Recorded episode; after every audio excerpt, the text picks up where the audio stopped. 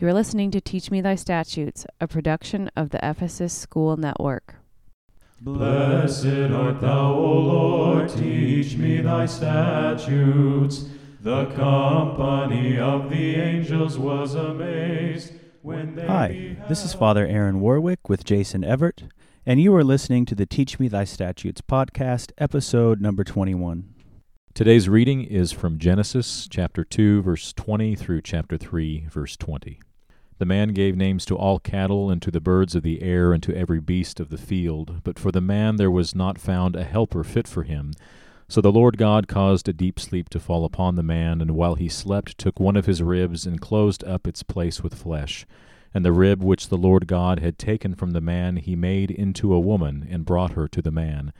Then the man said, "This at last is bone of my bones and flesh of my flesh. She shall be called woman, because she was taken out of man." Therefore a man leaves his father and his mother and cleaves to his wife, and they become one flesh. And the man and his wife were both naked and were not ashamed. Now the serpent was more subtle than any other wild creature that the Lord God had made. He said to the woman, "Did God say, 'You shall not eat of any tree of the garden?'" And the woman said to the serpent, "We may eat of the fruit of the trees of the garden. But God said, 'You shall not eat of the fruit of the tree which is in the midst of the garden, neither shall you touch it, lest you die.'" But the serpent said to the woman, "You will not die, for God knows that when you eat of it your eyes will be opened, and you will be like God, knowing good and evil." So when the woman saw that the tree was good for food, and that it was a delight to the eyes, and that the tree was to be desired to make one wise, she took of its fruit and ate. And she also gave some to her husband, and he ate. Then the eyes of both were opened, and they knew that they were naked, and they s- sewed fig leaves together and made themselves aprons. And they heard the sound of the Lord God walking in the garden in the cool of the day, and the man and his wife hid themselves from the presence of the Lord God among the trees of the garden. But the Lord God called to the man and said to him, "Where are you?" And he said, "I heard the sound of thee in the garden, and I was afraid, because I was naked, and I hid myself." He said, "Who told you that you were naked? Have you eaten of the tree of which I commanded you not to eat?" The man said, "The woman whom thou gavest to be with me, she gave me the fruit of the tree, and I ate." Then the Lord God said to the woman, "What is this that you have done?" The woman said, "The serpent beguiled me, and I ate."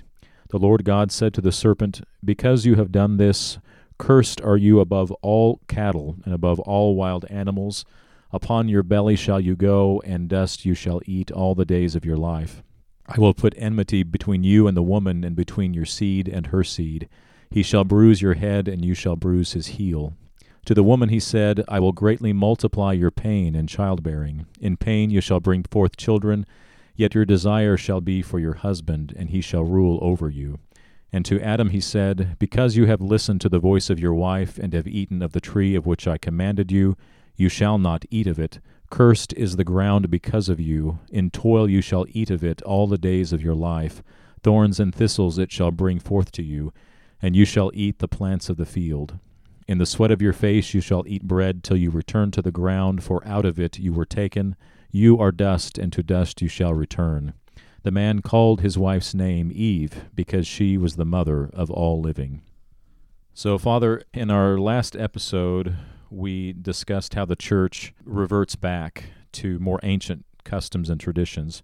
And during the first five days of Great Lent this week, we have readings appointed each day from the book of Genesis, beginning at Genesis one. So before we examine this specific passage in Genesis today, would you take a few minutes and explain more generally why the church begins with Genesis instead of maybe starting with the Gospels and Jesus' earthly ministry? That's a great question, Jason.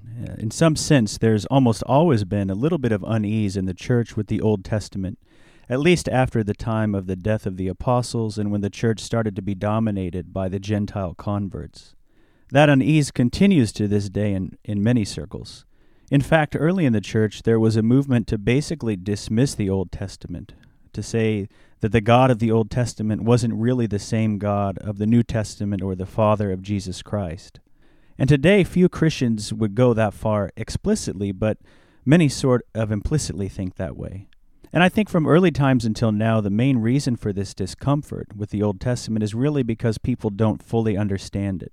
And specifically, I think there's sort of this assumption that just because the Bible mentions something, or because perhaps an important character does something, that somehow that means the Bible is condoning what they do.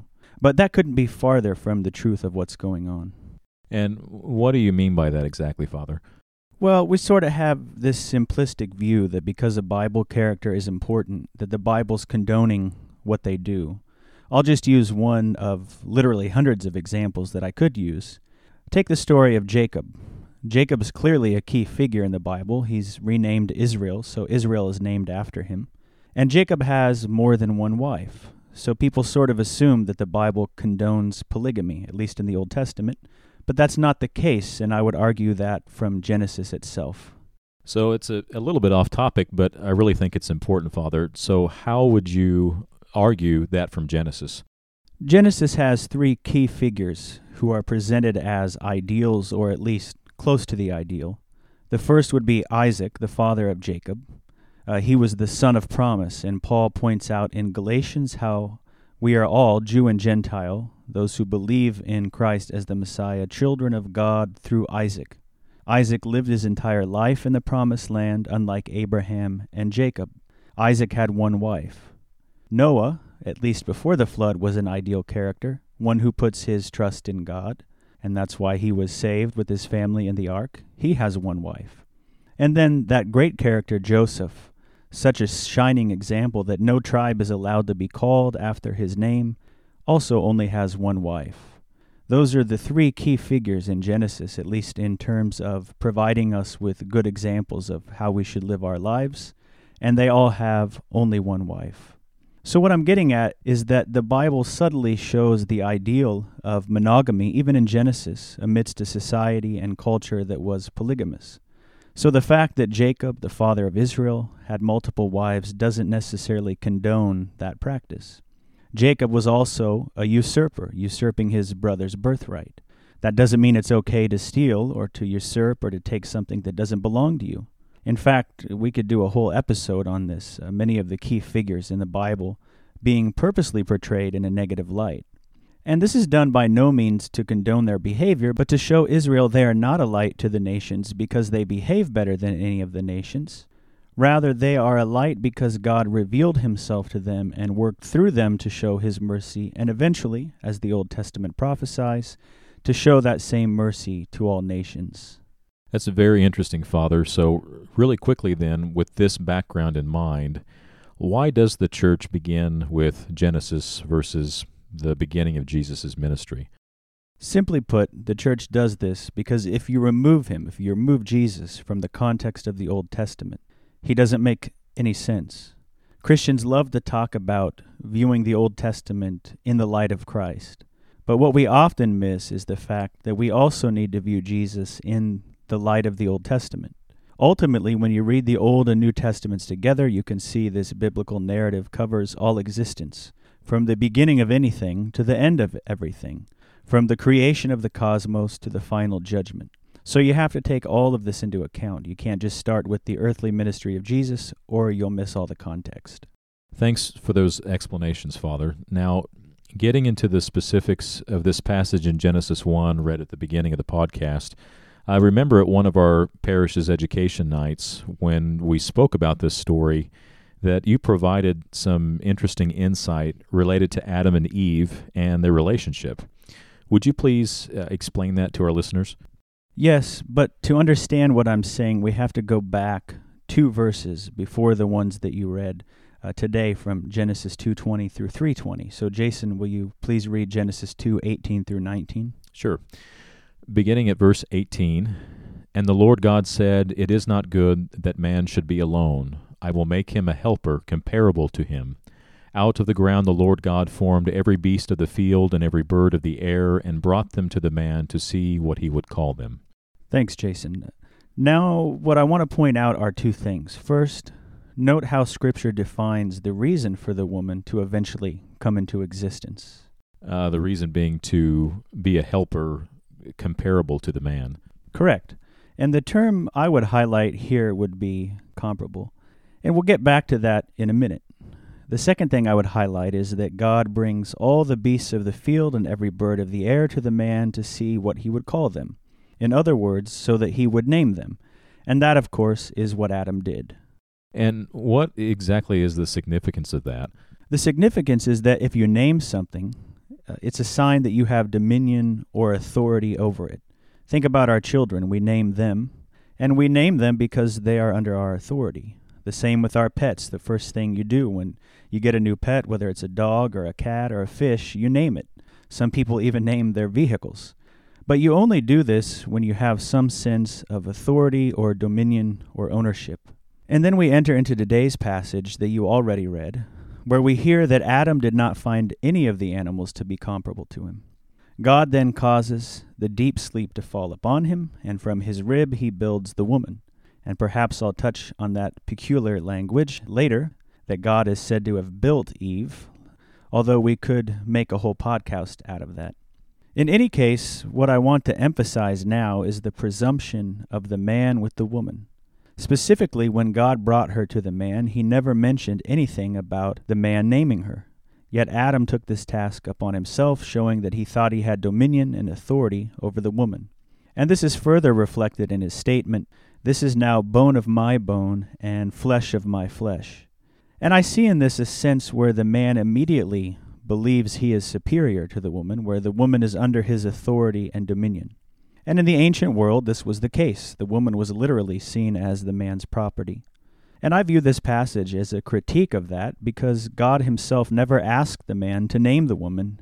And furthermore, his intent from the beginning was to make a helper, as we said, comparable to the man, not subordinate or inferior to him. And how do you see this play out in the rest of Scripture?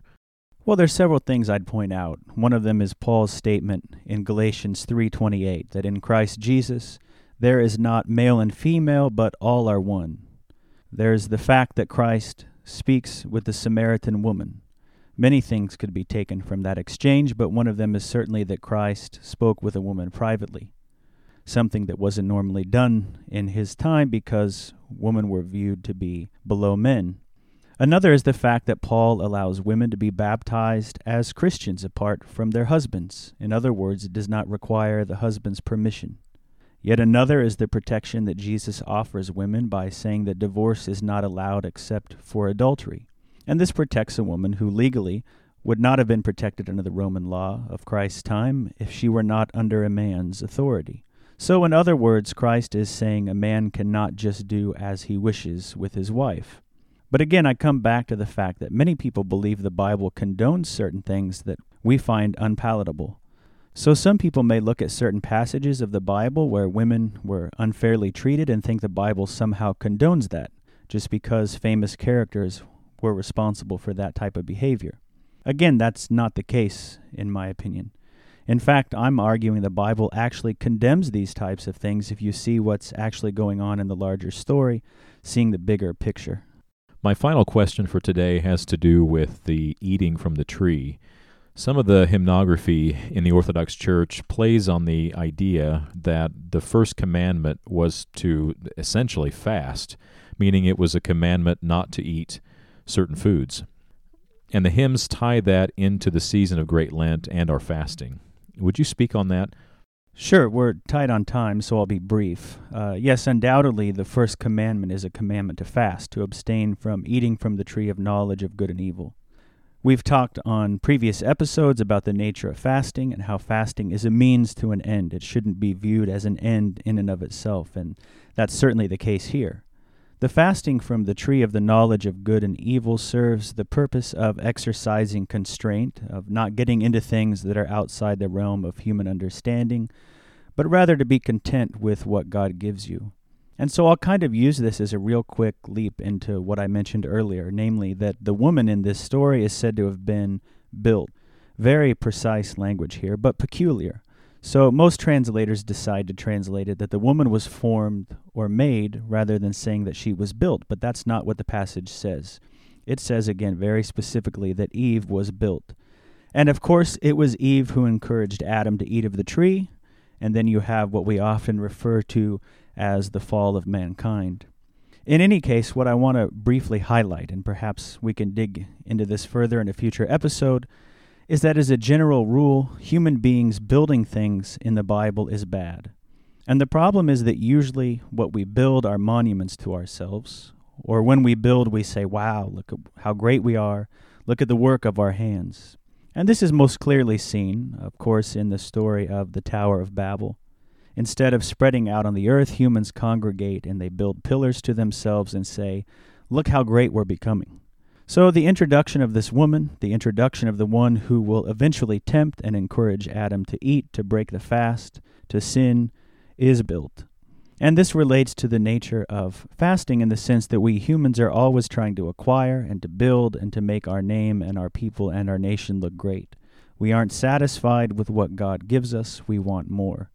And so in this opening week of Great Lent, of the Great Fast, we're reminded to exercise constraint, to stay within our realm, to not think too highly of ourselves. Thank you, Father. Today's discussion began with Father Aaron clarifying that while the Bible mentions many things we would condemn today, particularly in the Old Testament, this does not mean that the Bible is condoning this behavior. In fact, Father clearly pointed to instances in Scripture as early as the book of Genesis that clearly illustrate this. For example, surrounded by a culture that was polygamous, we are presented with the ideal of monogamy from Isaac, Noah, and Joseph. We then explore the critical importance of viewing Jesus in the light of the Old Testament. In other words, if we remove Jesus from the context of the Old Testament, we lose all sense of God's plan of salvation for mankind. Next, we discuss the significance of naming something as a sign of having authority over it. Adam presumed authority over Eve and named her, though God did not give him this authority. She was to be a helper comparable to him, not subordinate or inferior. We see multiple examples in Scripture that support this. Saint Paul tells us that there is not male and female, but all are one. We read that Christ spoke with the Samaritan woman privately. We know that Paul allowed women to be baptized as Christians without their husband's permission. And we see the protection of women that Jesus offers by not allowing divorce except for adultery. Finally, we discussed the first commandment given in Genesis, which was to fast. The fasting from the tree of the knowledge of good and evil serves the purpose of exercising constraint, of not allowing ourselves to get into things that are outside the realm of human understanding, but rather to be content and grateful for what God has given us. Thank you for listening to Teach Me Thy Statutes. We hope you tune in next week for a new episode. Alleluia, alleluia, glory to thee, O God. Alleluia, alleluia, alleluia, glory to thee, O God. O our God and our hope, glory to thee.